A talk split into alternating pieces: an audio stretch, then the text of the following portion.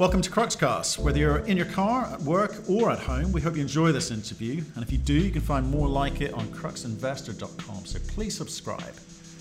I'm Kyle Floyd. I'm the C E O of Vox Royalty Corp. We are a purchaser of third-party royalties. We aggregate those third-party royalties into a portfolio for our shareholders.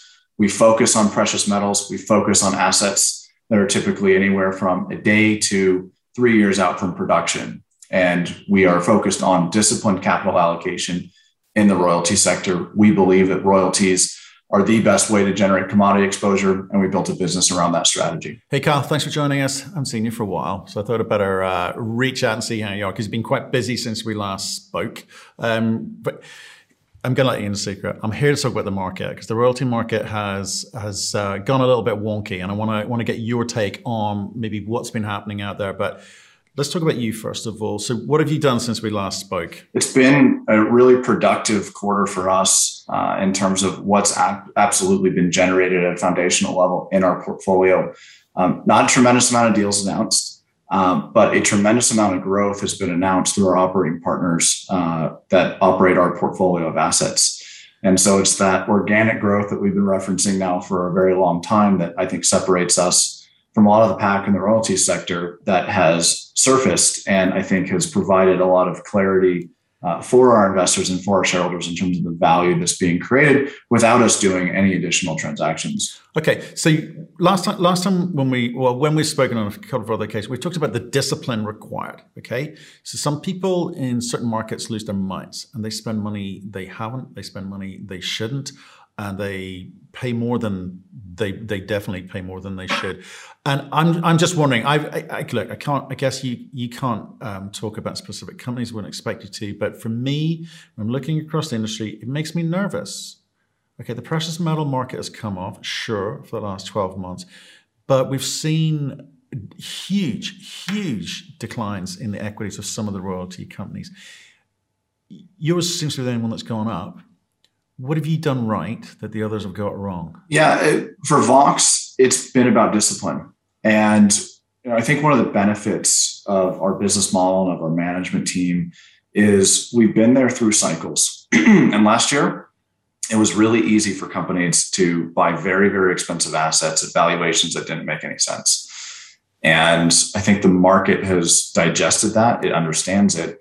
And it wants to see in whatever it's buying, Um, generate value, generate return on assets, um, and generate the types of returns that you need to generate in this sector to reward investors. And I think a lot of the, a lot of the companies in our sector got ahead of themselves, uh, believed that gold was going to much higher prices. Um, it's obviously retrenched a little bit, and that's left them exposed to what the market is today. Whereas we've been very disciplined. We said, you know, hey, we haven't won a process on a deal. A lot of the processes that got shopped, look, we see them, um, but we pass on them because ultimately the price that was paid for these assets was just far too much in our opinion. Um, but meanwhile, we've closed on a, on a number of different transactions that have surface value. Um, it's demonstrated that our discipline works. Uh, and it's demonstrated that it's going to generate the types of returns that investors should expect.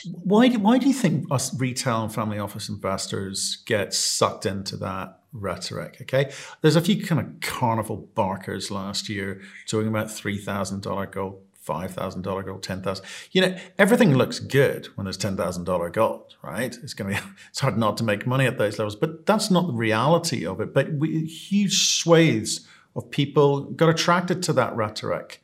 And we saw some huge meteoric rises for some royalty companies in the precious metal space.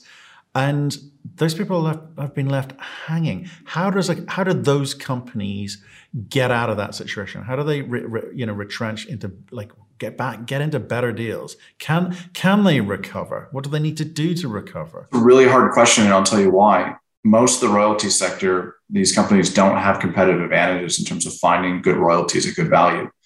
They're beholden to banks to bring processes of shopped royalties, uh, and and then in turn buy those royalties at, at you know what what ultimately ends up happening is the highest strategic value to the group ends up buying that royalty. But strategic value can mean different things to different people, and um, ultimately means that the prices paid for these assets are are exceedingly high, um, and and probably you know we've all heard of the the winner's curse. Um, it's a challenge. it's a challenge. If you don't have a competitive advantage in terms of sourcing deals and building your business um, at good value, you're, you're going to have a problem for a very, very long time. Um, so I don't know how those companies get out of that situation, because they haven't built the competitive advantages. They came into the royalty space because it seemed sexy, it seemed hot. Um, and in some respects it was, but over the long term, uh, the good business models typically pan out. Well, that, that concerns me. That concerns me because that, that means a lot, a lot of retail have been bought in, are bought into or been brought into a scenario which is deemed to failure in a, in a market like now, right? So it, I think last year was a fairly frothy market, you know, a lot, a lot of sentiment being uh, driven and, you know, gold going to the moon um, because of the economy, et cetera. Those guys left high and dry. I mean, I, I literally wouldn't know what to say to people like that in terms of what they should do with the investments that they've got. I suspect most of them will sit and hold on as long as possible in the hope that the market turns.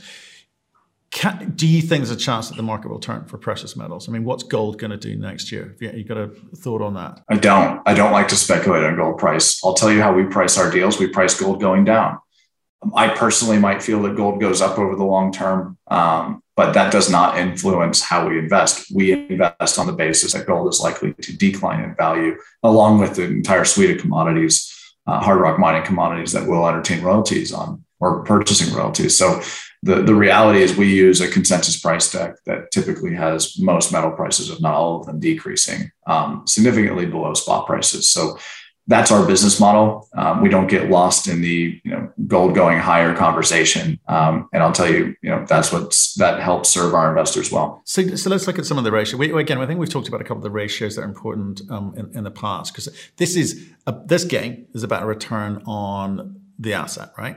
You've got to think in those terms. So, what should we, you know, naive investors be looking for? So, if we if we, if we listen to royalty company C E Os in the future, what should what What, what's the part of the, of their pitch that is most important for us to understand? Well, you have to understand the ro- the royalty model makes money. It should make money in two respects. It should make money. This is our belief, both in terms of what you're buying now and what you know is in the ground. You should make money on that.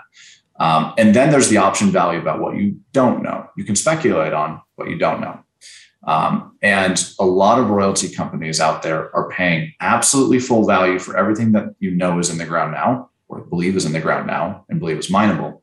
And then you're also paying a premium on top of that. So a premium to net asset value, uh, and hoping that there's discoveries and increases. So increase the resources and reserves through new discoveries and hoping that there's increases in metal prices. Well, if those two things don't happen and you've paid more for that asset than what you know is there right now, you've already lost money for your investors. And, and that is something that we don't do. That is something that a lot of the companies in the royalty sector are doing. So I would say, I believe the better model is make money on what you're buying with what you know, and then also get the option value. But that comes along, you know, you're not paying full, you're not paying for that when you don't know what that could be.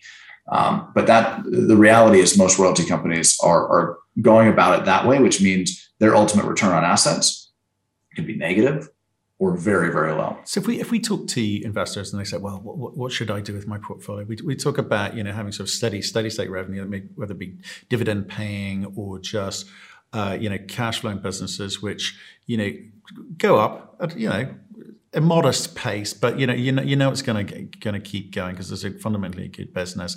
And we say, and if you've got some spare cash, maybe you can invest in some higher leverage place, which might get you a bigger return. It might not, but it won't matter in the, in the context of your portfolio. Could you guys not employ the same strategy? Would you not just say occasionally, you know, discipline is great and all that, but maybe we can knock it out of the park with one or two of these dollars of ours? You know, we take a portfolio approach to what we buy. We have amazing exposure that we've generated for investors. We have thirty-five million gold equivalent ounces covered under royalty. Um, within our projects that, that we have royalties over. Um, we have five production stage assets going to ten production stage assets, going to much more than that. So we we absolutely derive that leverage and that, that optionality upside. I think you can generate both for investors. And you know, I'll give you an example. We had a royalty um, that we were exclusive on under L O I. It was in the one hundred million dollars price tag range. And it was a world-class ore body. It was a generational royalty. Um, you know, a lot of people in our industry said, well, why, why didn't you do it?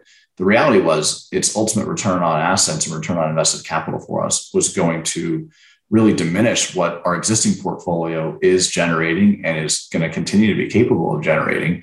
Um, so while we had it at great value and someone ultimately transacted on it at a much higher price, um, it was really going to uh, deteriorate our return on assets and our return on invested capital, which are metrics that, that we're watching very closely for our shareholders. And, and we think will ultimately um, you know, produce the highest return and highest share price and share price growth for our business and for our shareholders. So that's our model. But you know, most of the royalty companies, I'll tell you, if they would have had that royalty under exclusive option, would have absolutely executed on it. The returns would have been two, three percent, could have obviously gone up. Um, but you know, that's tough when you're investing in the small end of the royalty sector. You should be expecting better returns than that. Um, and that overall would have been, you know, lowering certainly the average return that we're generating on our assets and on our business. So we've, we've been analyzing some of the acquisitions made by royalty companies over the past twelve months, and we've spoken to a lot of royalty companies. And, you know, in a few instances, we've seen royalty companies justify the price that they pay based on today's price of gold, right? So in some cases, that was, you know, eighteen fifteen, eighteen fifteen, nineteen hundred dollar gold, right? Which today looks a bit foolish.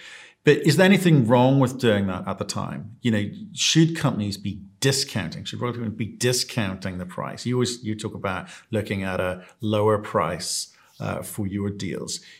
But is there anything, anything wrong with looking at, you know, spot as an acquisition price? There's everything wrong with it. And if you look at the mining companies, and I believe there's data that supports this, the mining companies that have outperformed have been very, very disciplined on capital allocation. They use a much lower gold price when they're modeling out assets and modeling out um, how they're going to deploy their capital. The companies that have, um, you know, let's say been exuberant in times when metal prices are running, I think have, you know, again, I think have been proven to be the worst performers in the industry. So we've been disciplined. Um, we've been very targeted in terms of what we acquire. Uh, and we don't use, we don't use spot. Um, and that's part of our business model, which is we're going to return investors. Uh, we, we expect to generate a return for our investors um, uh, at lower prices than where metal's trading today. And I think that is what supports the risk-adjusted benefits of owning a royalty company. The royalty company is out there buying assets at premium to net asset value. Um, you know, you're, you're taking on a lot of risk for some leveraged upside, sure. Um, but there's better ways to get that leverage upside then. Okay. And, and, and another kind of question from me, because it, just, I, it it was something I didn't really understand last year. There were portfolios and deals being done on multiples, which just seemed way out of whack with, you know, how soon cash would come through. L- little things like that, you know, so, you, you know, company would come in and buy a portfolio of, of assets, which not all of which were good. Some were maybe good, some were mediocre, and some were, you've got, you know, questionable, but they all got the same multiple. Is that the saving grace here for some of the companies which perhaps are, are struggling a bit in, in an environment like like now? M and A will come along, solve their problem, because they will get a, a, a straight multiple across all of their portfolio, in which case they could give their shareholders a decent return. Or are they sitting there waiting for the price of gold or whatever commodity to go up? I mean, it, they seem like the two options available to them. I, I think they really only have one option available to them, and that's going to be wait it out and, and hope that a much higher commodity price comes their way. Um, the reality is the majors have been pretty disciplined in terms of what royalty companies they'll acquire. Um, there obviously is a relatively new entrant in the space that's been a little bit more aggressive in terms of M and A. Um, but there are truly only probably certain companies sub five hundred million dollars in the royalty space that a third party could come to value on and actually purchase. Um, there's not very many, in my opinion. So I don't believe that M and A is going to bail out a lot of the bad investment decisions that have been made over the last few years in the sector. Um, and so the only option then for that business and for their shareholders is to hope that metal prices increase. Um, and, and ultimately, you know, they, uh, they can exit. But that's uh, that's my opinion on the space. Okay, so you're saying that the, it, the market or retail has been fooled by marketing, promotion, but industry players are unlikely to walk in and solve their problems by picking up projects, assets, which are subpar. Okay. That's not good. You know, it's not, it's not good if you've been investing in royalty companies that have been very aggressive using, um, let's say, spot prices to value deals and needing every bit of resource to reserve conversion to happen. Um, those are, those are some of the issues in the industry right now. So, Um, yeah, it's going to be, it should, it will very likely be a very tough ride for some of those companies if they're not bailed out with just a much, much higher commodity price cycle, um, which I don't think anyone can expect. I think you have to plan for the worst and make money uh, really in a worst case type scenario. Okay. So a bunch of resetting of expectations across, across the board. And I think we, we probably go back and look at our data and try and understand where some of those companies sit today. Um, For you, looking forward, have you any reason to believe that your revenue projections are not on track? No. Look, our revenue projections, we came out with guidance. Uh, we doubled our revenue guidance just a few months back. Um, everything continues to track. Uh, we obviously, you know, one of the big wins for us was iron ore was at all-time high prices. That's backed off a little bit. Um, but again, I think, you know, we're we're tracking to guidance very, very well. And then next year, we have an abundance of assets coming online. Segalola, uh, that's operated by Thor Explorations, just announced first gold pour and commercial production. That comes online. Bulong uh, is a Western Australian gold asset that is projected to come online uh, mid-next year. Uh, and then we have a number of other projects also expected to come online next year. So, you know, we've got um, every reason to believe that we're going to continue uh, generating really, really nice revenue growth. Um, and also, you know, continuing to deploy our capital very efficiently. Okay, so ro- royalties is and can be a good commodity class, a good class, investment class to uh, get into, but you need to look at the detail. You have to look at the detail, yeah. And I think the investors need to be asking the C E Os and the investment decision makers um, and understanding who those are in these companies. Uh, what is their track record? What is their experience? Are they mining engineers? Are they geologists? Have they invested capital previously in this space? Um, do they have a track record of success? They need to ask the hard questions because there's a lot of companies out there that are trying to do deals for the sake of marketing value or um, you know, increasing their notoriety, whatever the case may be, but it's not coming down to fundamentals. Um, and, and I think that's a real issue in the industry right now. Um, and so investors have to start asking some of the harder questions, I think, to understand, are they investing the royalty? But the royalty industry has become its own cottage industry. Um, and so sophistication in the sector has to grow. And for those that you know, put the time in to learn a little bit more, and obviously we're here to try and help in, in, in that process, um, they're going to be able to discern, I think, what a good royalty company looks like from, from maybe the rest. But it's, it's a difficult thing, Kyle, because last year everyone's excited, not just retail, not just family offices, but the brokers, the bankers. It was an environment where you could raise money for anything. And I'd, I've had a couple of C E Os recently, this month, say to me, there's too many junior exploration companies for gold out there.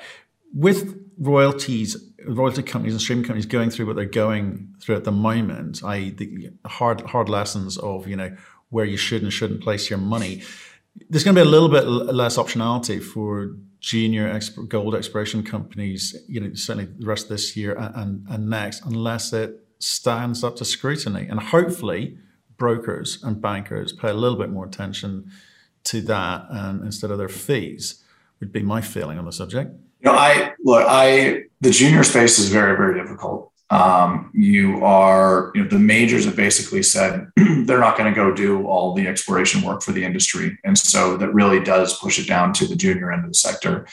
And there are obviously those really big wins that can be generated, but it's a, it's a tough, um, it's a tough industry to invest in. Um, there's a lot of people that don't know what they're doing. And there's a few people that do know what they're doing. Um, and you, you have to tip your cap to those that do know what they're doing and are doing the hard work.